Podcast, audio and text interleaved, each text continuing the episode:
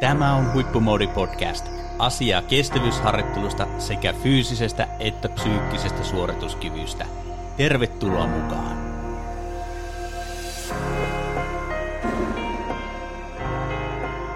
Tervetuloa Huippumoodin podcastin aalloille. Minä olen Toni Roponen ja seurassani on tänään henkisen valmennuksen spesialisti Lasse Seppänen. Tervetuloa. Kiitos, kiitos Toni. Me ollaan paljon puhuttu täällä Huippumoodin podcastissa fyysisestä valmennuksesta ja harjoittelusta ja peruskestävyydestä, vauhtikestävyydestä ja kaikista osa-alueista, mitkä liittyy fyysiseen harjoitteluun, mutta pikkasen ollaan sivuutettu henkistä valmennusta. Mikä sen henkisen valmennuksen merkitys sun mielestä on urheilussa? No henkisellä valmennuksella tietysti on monenlaisia merkityksiä, ihan jo pelkästään se, että kun me puhutaan Huippumoodi-podcastissa aika paljon suorituskyvystä ja sen kehittämisestä, niin henkisellä valmennuksella tai psyykkisellä valmennuksella pyritään esimerkiksi parantaa suorituskykyä, mutta tietysti kuntoilijan näkökulmasta ja liikkujan näkökulmasta, joka koittaa ylläpitää motivaatiota siihen harjoitteluun tai harjoittelun kautta löytää motivaatiota, niin tietysti psyykkisellä valmennuksella, henkisellä valmennuksella pyritään esimerkiksi näihin motivaatiotekijöihin vaikuttamaan ja, ja tietysti kuntoilijalla, jonka ää, arki on enemmän ja vähemmän tehosekotinta, että siellä on paljon muuttujia, niin liikunnalla esimerkiksi tai psyykkisellä valmennuksella pyritään löytämään sitä tasapainoa ja voimavaroja siihen, siihen arkeen.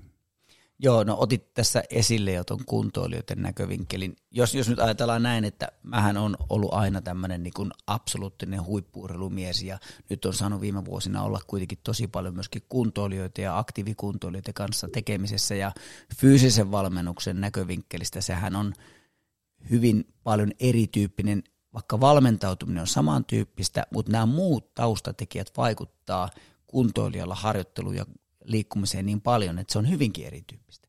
Niin miten sä erottelisit, että jos puhutaan urheilijan tai huippuurheilijan psyykkinen tai henkinen valmennus ja kuntoilija, niin mitkä on semmoiset niin isoimmat asiat, mihin huippuurheilijalla ja urheilijalla kiinnitetään huomiota?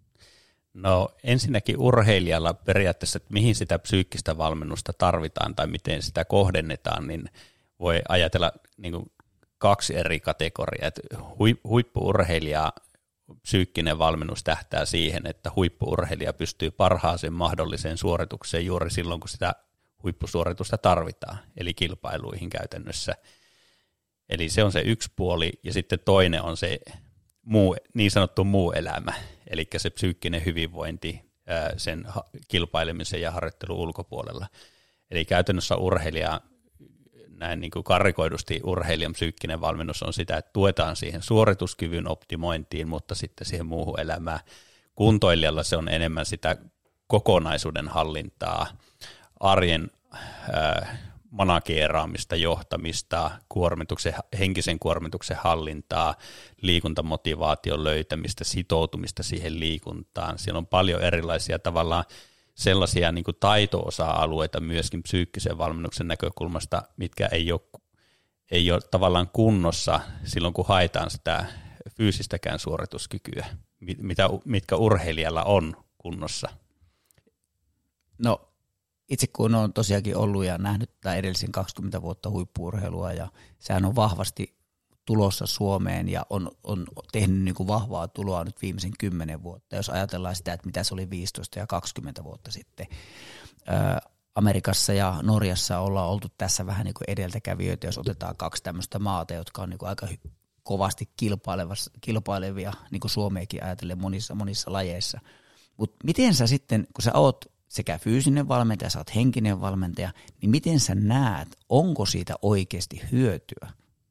Urheilijalle tai kuntoilijalle? Niin, no sitä hyötyä tota, aina, aina tietysti niin kuin jokainen valmentaja tekee omalla tavallaan sitä, mutta me on varmasti molemmat totuttu siihen, että, että ne näytöt puhuu puolestaan ja sitten se tutkimustieto, joka on siellä taustalla, että tutkimustiedon pohjalta voi sanoa, että psyykkisestä valmennuksesta on hyötyä, että se on kiistaton se näyttö. Ja, ja, ja sitten tietysti sillä psyykkisen valmennuksen laadulla on hirvittävän paljon väliä, että miten sitä toteutetaan käytännössä. Et kun puhutaan henkisestä tai psyykkisestä valmennuksesta, niin sitähän voidaan toteuttaa niin hirvittävän monella tavalla. Osa tekee sitä vähän enemmän niin kuin, ää, omien kokemusten pohjalta, osa vähän niin kuin oletusten ja uskomusten pohjalta, ja osa tekee sitten evidence-based pohjalta tutkimustietoon nojautuen. Ja sillä, että kuinka vaikuttavaa se psyykkinen valmennus voi olla, niin siihen vaikuttaa kyllä se, että kuinka, kuinka hyvin pystyy tekemään sen tutkimusnäytön ja tiedon pohjalta sitä psyykkistä valmennusta. Mutta tietysti niin kuin kaikessa valmentautumisessa niin pitää pystyä kriittisesti arvioimaan, että onko sitä oikeasti ollut hyötyä. Että eihän mitään sellaista kannata tehdä, mistä ei ole hyötyä. Joo, ja tämä oli oikeastaan niin kuin hyvä tuohon lisäys, koska sitten jos puhutaan niin kuin fyysisestä harjoittelusta, fyysisestä valmentautumisesta, niin ihan samalla lailla siellä tullaan monesti siihen tilanteeseen, että ei kehitytäkään. Ja ihan samalla lailla tulee stoppeja siellä ja, ja se harjoittelun arviointi jälkikäteen, niin kuin kriittinen arviointihan on oleellista, jos halutaan kehittyä valmentajana, oli sitten puhe varmasti fyysisestä tai henkisestä valmentautumisesta. Nyt meillä kuulijakunnassa on varmasti herää mielenkiinto tähän, kun tuot vahvasti esille niitä asioita, että millä tavalla sitä niin kuin urheilijan tai kuntoilijan näkövinkkelistä, mitkä on ne vaikuttimet. Voitko kertoa ihan niin kuin vähän esimerkkejä siitä, että miten sitä henkistä valmentautumista ja valmennusta, psyykkistä valmennusta toteutetaan esimerkiksi nyt vaikka huippuurheilijalla tai urheilijalla? Joo, toi on tärkeä kysymys, koska henkiseen valmennukseen ja psyykkiseen valmennukseen siitä se on vähän niin kuin saippua niin kuin tämmöisenä käsitteenä, että siitä ei oikein saa otetta ja siksi se täytyy purkaa konkretiaksi – ja kun me on puhuttu fyysisestä harjoittelusta huippumoodi-podcastissa paljon, me on puhuttu erilaisten ominaisuuksien harjoittamisesta, niin psyykkisessä valmennuksessa pyritään kehittämään psyykkisiä taitoja. Eli psyykkinen valmennus on taitoharjoittelua, ja psyykkinen valmentautuminen voidaan ikään kuin purkaa erilaisiksi osataidoiksi. Ja erilaisia osataitoja on esimerkiksi vaikka itseluottamuksen kehittäminen, motivaation vahvistaminen, itsesäätely, erilaisten tunteiden hallinta, ajattelun, ajattelun hallintaan liittyvät asiat. Siellä on paljon erilaisia tavallaan tämmöisiä osataitoja.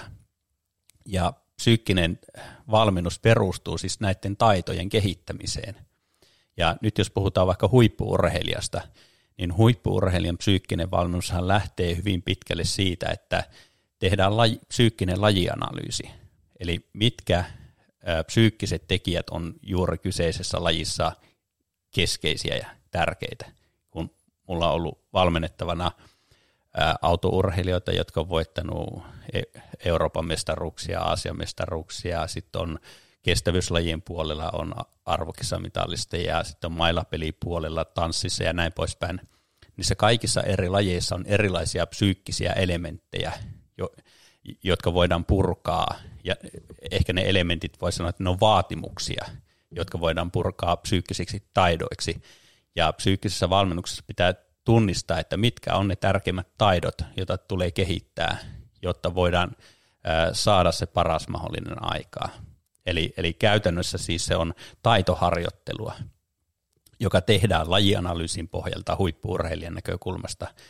Ja sitten taas kuntoilijan näkökulmasta se periaatteessa se on samanlaista, se on taitoharjoittelua, mutta kun siinä ei pyritä varsinaisesti sen suorituskyvyn kehittämiseen, vaan enemmän siihen kokonaisuuden hallintaan ja, ja tota, tasapainoiseen arkeen ja sen motivaation säilyttämiseen, niin tota, siellä täytyy vähän laajemmin sitä psyykkistä valmennusta toteuttaa kuin vain niin kuin taitonäkökulmasta. Tämä on todella mielenkiintoista ja, ja aika mielenkiintoista kuulla se, että yhtä lailla kuin fyysisen valmennuksen kannalta, niin myöskin henkisen valmennuksen, psyykkisen valmennuksen kannalta se lajianalyysi ja ne lajin niin kuin erilaiset lähtökohdat ja, ja vaatimustasot vaikuttaa myöskin siihen henkiseen valmennukseen. No itse kun on ollut valmentajana pitkään ja fyysiseltä puolelta on, on saanut jopa urheilijoita ylikuntotilaan, niin voiko henkisen valmennuksen, psyykkisen valmennuksen kautta mennä ylikuntoon? totta kai siis eh, henkisellä valmennuksella voi ajaa urheilijan fyysiseen ylikuntoon, mutta myöskin tämmöiseen psyykkiseen ylikuntoon. Et, että si, siinä tullaan juuri siihen, että sun täytyy psyykkisenä valmennu, valmentajana tietää, mitä sä teet sen urheilijan tai valmennettavan kanssa ihan samalla ta- tavalla kuin jos ajatellaan niin, että, että miten fyysisessä harjoittelussa voidaan vetää vesakkoon, niin tehdään vain sitä kovaa tehosta harjoittelua paljon ja yhtäkkiä alkaa tuleekin paljon erilaisia oireita. Samalla tavalla voidaan valmentaa psyykkisellä puolella esimerkiksi sillä tavalla, että vahvistetaan jotakin tämmöistä niin kuin kontrolli, vahvaa kontrollikäyttäytymistä, että, että tehdään hyvin vaihtoehdottomasti ja se ajatusmalli ajetaan hyvin mustavalkoiseksi, joka johtaa sitten psyykkisiin oireisiin ja oireiluihin. Ja tästä on hyviä huonoja esimerkkejä, paljon esimerkiksi monista lajeista, jotka on ollut myöskin mediassa esillä, että se valmennustapa ja valmennuskulttuuri käytännössä ohjaa niihin tiettyihin ajatusmalleihin, jotka urheilijat sisäistää ja jotka alkaa sitten aiheuttaa ongelmia.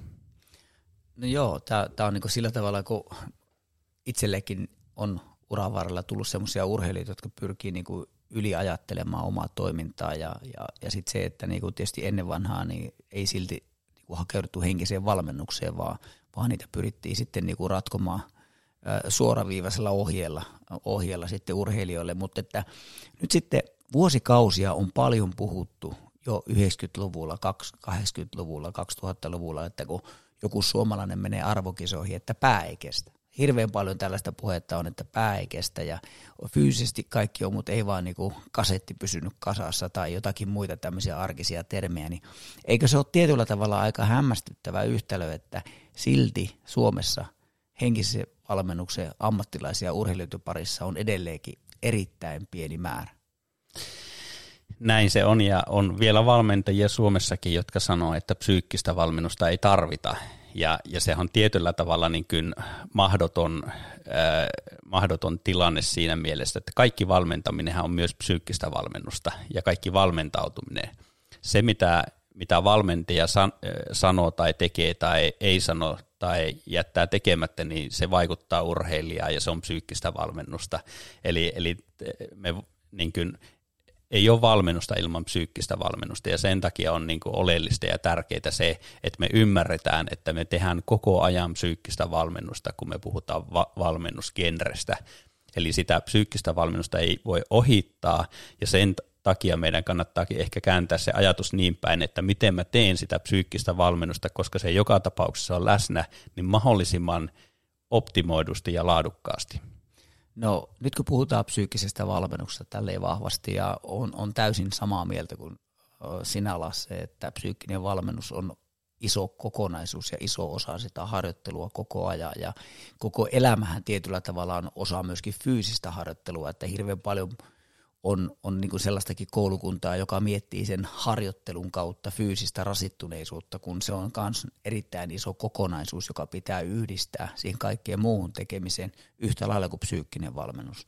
No, mitä sä Lasse sanot siitä? Mä oon itse ollut pitkään valmentajana ja on, on aina pyrkinyt huomioimaan urheilijan omista lähtökohdista ja miettinyt ja pohtinut hänen muuta elämää, arkea, opiskelua ja muuta. Ja pyrkinyt keskustelujen kautta sitten niin kuin varmistamaan, että se olotila urheilijalla on hyvä toteuttaa sitä harjoittelua, niin onko se myöskin sitten niin kuin sun kategoriassa psyykkistä valmentautumista vai mitä se on?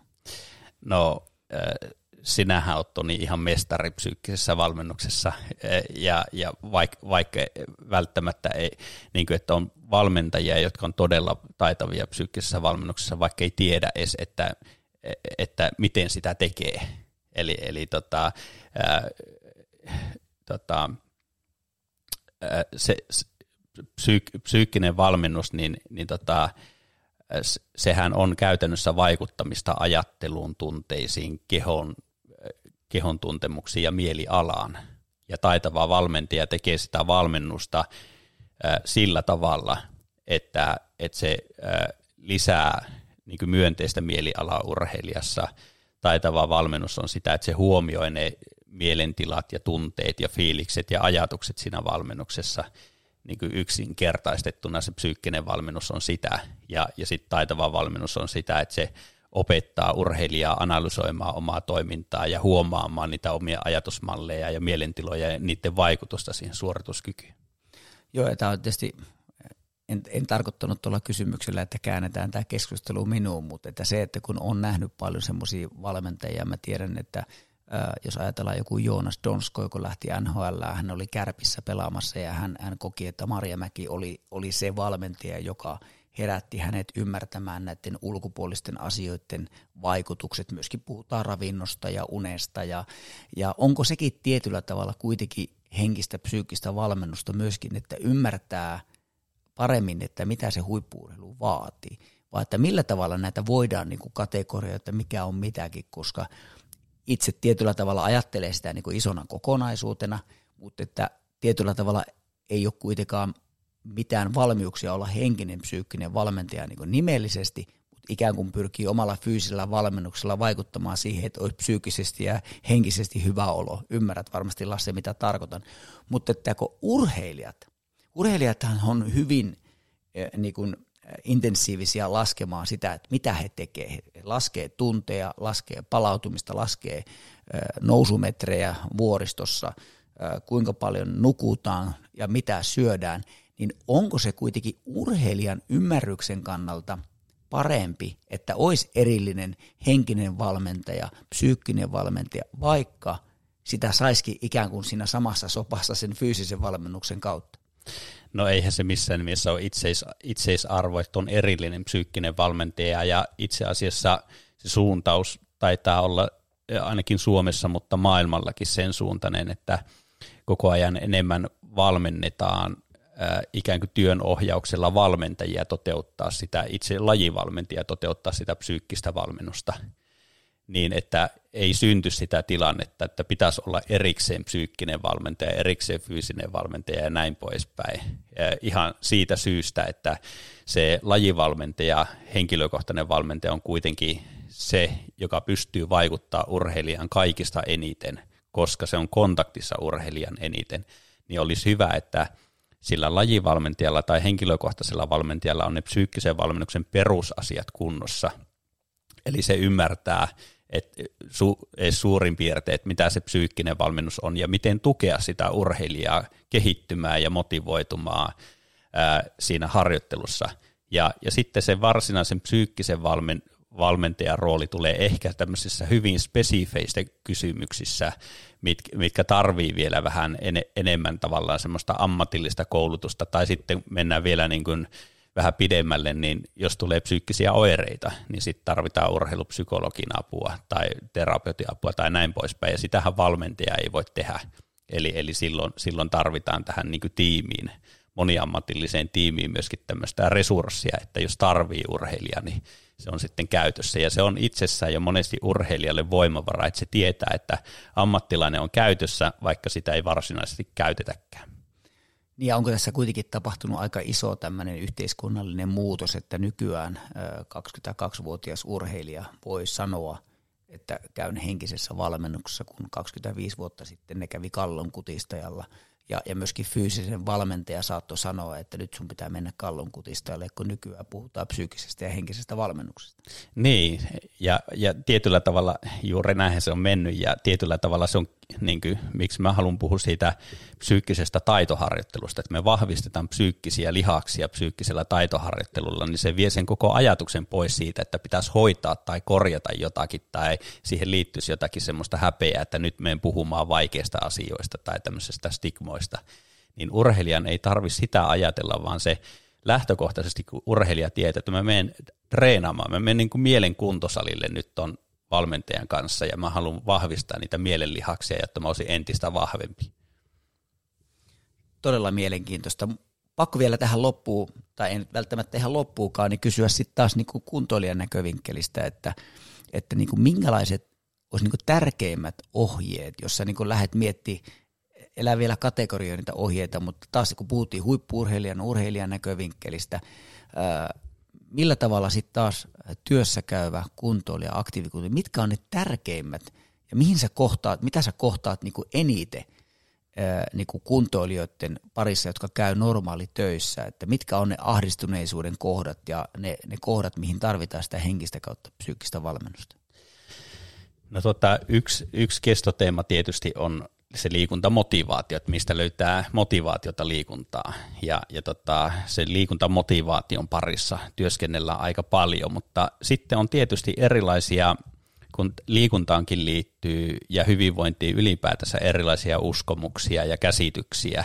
Et va, ihan vaikka harjoitteluun liittyen me tiedetään hyvin, että, että voi olla vaikka sellaisia uskomuksia, että, että alle tunnin liikunnasta ei ole mitään hyötyä ja muuta, niin kyllä ne monesti sitten kuntoilijalla liittyy esimerkiksi siihen, että, että, että on tietynlaisia ajatusmalleja, jotka pakottaa harjoittelemaan jollakin tietyllä tavalla ja siitä syntyy tietynlaista käyttäytymisen kontrollia, jota pyritään sitten vähän purkamaan sillä psyykkisellä valmennuksella, mutta ja, ja sitten tietenkin ää, tietenkin on se niin ne paineet. Me tiedetään niin liikunnasta ylipäätään, että on paljon ulkonäköpaineita ja muita. Ne on aika semmoisia kestosuosikkiaiheita myöskin, minkä kanssa ihmiset kamppailee siinä omassa arjessaan, miten vähentää vaikka ulkonäköpaineita, miten esimerkiksi kehittää sitä omaa syömiskäyttäytymistä, eli motivoitua ruokailemaan terveellisesti ja näin poispäin ja päästä niistä pussikeittodieteistä ja muista eroon. Ne on aika tämmöisiä arkisia asioita, minkä kanssa ihmiset tulee, mutta niiden taustalla on monesti joko tähän ajattelun kontrolliin tai sitten tämmöisiin haastaviin tunteisiin liittyviä, liittyviä juttuja. No, no niin Lasse, nyt kun mä koen nyt tässä vähän ulkonäköpaineita, kun mä täytän 50 ensi vuonna, mä yrittänyt ratkaista sitä salilla käymistä, niin mikä mm. nyt olisi tämmöinen sitten psyykkisen valmennuksen ohje, ettei tarvitsisi käydä salilla? niin, niin, että, että tota, miten, miten äh, siis käyttäytymistähän ei, ei tarvitse sinällään lähteä aina muuttamaan. Eli se käyttäytymisen muutos äh, täytyy niin kuin erottaa, että, että on eri asia se, että miten toimii ja käyttäytyy, kuin se, että miten suhtautuu siihen käyttäytymiseen. Eli, eli vaikka ulkonäköpaineissahan monesti se, ne paineet tulee, tai se käyttäytyminen muuttuu siksi, että, että tulee semmoinen ajatus, että mä en ole riittävän hyvä tuosta kehokohasta tai näin poispäin, niin silloin niin kuin psyykkisessä valmennuksessa pyritään nimenomaan niin kuin niihin ajatteluun liittyviin asioihin ja omiin uskomuksiin ja tämän tyyppisiin asioihin vaikuttamaan, eikä suoraan siihen käyttäytymiseen, mutta se käyttäytyminen muuttuu yleensä, kun suhde niihin omiin ajatuksiin muuttuu. Sä Lasse puhut niin niin hienosti, että siis tarkoitatko sä sitä nyt tässä sitten, että mun pitää vaan hyväksyä se, että miltä mä näytän ja unohtaa se, että mä voisin kuntosaliharjoittelulla vaikuttaa. No on sellaisia niin kuin muutamia hälytyssanoja, joita omassa mielessä voi tunnistaa ja, ja sellaisia hälytyssanoja on niin kuin, että pitää, täytyy, on pakko. Niin yksi psyykkisessä valmennuksessa, kun me halutaan kehittää tällaista psykologista joustavuutta, niin se psykologinen joustavuus tarkoittaa sitä, että vähennetään tämmöistä niin kuin säännön ohjaamaa käyttäytymistä, ja se säännön ohjaama käyttäytyminen tarkoittaa sitä, että ihminen ajattelee, että minun on pakko, minun täytyy, minun pitää jostakin syystä toimia tällä tavalla, niin äh, on hyvä vaan niin kuin ensin tunnistaa, että onko mulla niin kuin omassa ajattelussa sellaisia niin kuin sääntöjä, jotka ikään kuin on sellaisia aika ehdottomia, mustavalkoisia, eli täytyy, on pakko, se on aika ehdoton tapa ajatella. Että jos tunnistaa vaikka, että mun pitää käydä salilla, koska mun keho on tietynlainen, niin sitten se ratkaisu ei ole oikeastaan se, että lähtisi salille, vaan se, että lähtee purkaa sitä semmoista niin kuin mustavalkoista tai vaihtoehdotonta aja, ajattelua. Eli tarkoitan sitä, että monet niin psyykkisen valmennuksen ää, asiat, joita käsitellään – jotka mu, niin kuin näyttäytyy tämmöisenä käyttäytymishäiriönä, niin ne on oikeastaan aika pitkälle meidän ajattelussa olevia asioita ja kielellisiä, eli me itse niin kuin sanotetaan vaikka, että mun on pakko lähteä lenkille tai muuta, niin, niin tota, se on se niin kuin askel, ensimmäinen askel, että alkaa huomaamaan sitä omaa ajattelua. Nyt mä ymmärrän erittäin hyvin, minkä takia sä naurahit tuossa puolitoista tuntia sitten, kun aloitettiin tekemään näitä podcasteja. Että kun mä sanoin, että tehdään nämä nyt, koska mun on pakko päästä tänään vielä salille. mä voin itse varmaan nukkumaan mennessä miettiä, miettiä sitä, että mitä tuli sanotuksi. Mutta otetaan tähän loppuun vielä se, että ää, nyt semmoinen ihminen, joka ei ole ikinä käynyt henkisessä, henkisessä valmennuksessa ja edelleenkin on sitten tavallaan se ehkä kynnys kynnys lähtee johonkin tai soittaa psyykkiselle valmentajalle, henkiselle valmentajalle, niin onko joitakin sellaisia omia tapoja, omia juttuja, mitä voisi esimerkiksi sänkyyn mennessä, jos on vaikka, että ei, ei, ei nukaada hyvin, kun pyörii ajatukset koko ajan urheilemisessa tai työstressissä tai missä tahansa, että onko joitakin semmoisia niin omia aihioita, joita voisi niin tämmöisen henkisen psyykkisen valmennuksen suunnassa itselleen opettaa myöskin käyttäytymismalleina nukkumaan mennessä tai herätessä tai miten vaan. No joo, kyllähän siis puhutaan ehkä työkaluista, että minkälaisia työkaluja voi hyödyntää, hyödyntää ja itse, itse on ehkä eniten, eniten tuota, syventynyt ja erikoistunut tuohon psykologiseen joustavuuteen ja siellä on tietysti erilaisia, jos puhutaan vaikka noin spesifistä aiheesta kuin vaikka siihen, että nukahtaisi paremmin, niin siinä, siinä psykologisessa joustavuudessa on erilaisia taito-osa-alueita, joita puretaan harjoitteiksi, eli vaikka tämmöisiä ajatusten havainnointiharjoitteita tai läsnäolon harjoitteita esimerkiksi tai havainnointitaidon tämmöisten meta-ajattelutaitojen ke- kehittämisen harjoitteita, niin niitä ehdottomasti voi, voi niin kuin kehittää ja tehdä. No miten sitten tämmöinen uusi termi, psyykkinen joustavuus, tästä, tästä myöskin on, on, on kuullut sanottava, mitä se niin kuin tarkoittaa? Ää, tota, psykologinen joustavuus, niin se tarkoittaa taitoa toimia erilaisissa tilanteissa joustavasti, niin kuin nimensä mukaan joustavasti. Eli kun tuossa aiemmin tuli esille se, että on tällaista säännönohjaamaa käyttäytymistä, joka on vähän sellaista luutunutta, periaatteellista, ja joskus kuulee sanottava, että mä oon periaatteen mies, että minä en taivun, niin se on yleensä niin kuin psykologisesti joustamatonta. Että jos, ei, et jos on jotakin ajatusmalleja ja niiden ajatusmallien kanssa menee kaikkiin tilanteisiin, niin sehän ei ole kovin joustava tapa toimia. Eli psykologisella joustavuudella pyritään vähentämään tämmöistä liian jäykkää käyttäytymistä ja ajattelua ja samalla toimimaan omien arvojen suuntaisesti. Eli siellä on taustalla hyvin vahvasti ne omat arvot, jotka ohjaa sitä käyttäytymistä, eikä vaan ne pinttyneet ajatusmallit. Kiitos Lasse. Tämä oli erinomainen puolen tunnin sessio siitä, mitä on henkinen, psyykkinen valmentautuminen ja saatiin vielä korjaava tuohon loppuun, että todellakin psykologinen joustavuus oli tämä päivän mm. sana, joka saatiin tähän loppuun. Kiitos Lasse menestystä henkisen valmennuksen uralla. Kiitos Toni mielenkiintoisesta keskustelusta. Olethan tilannut jo huippumoodi uutiskirjeen. Jos et, niin käy tilaamassa uutiskirje osoitteessa huippumoodi.fi ja saat suoraan sähköpostiisi kestävyysharjoitteluaiheesta sisältöä.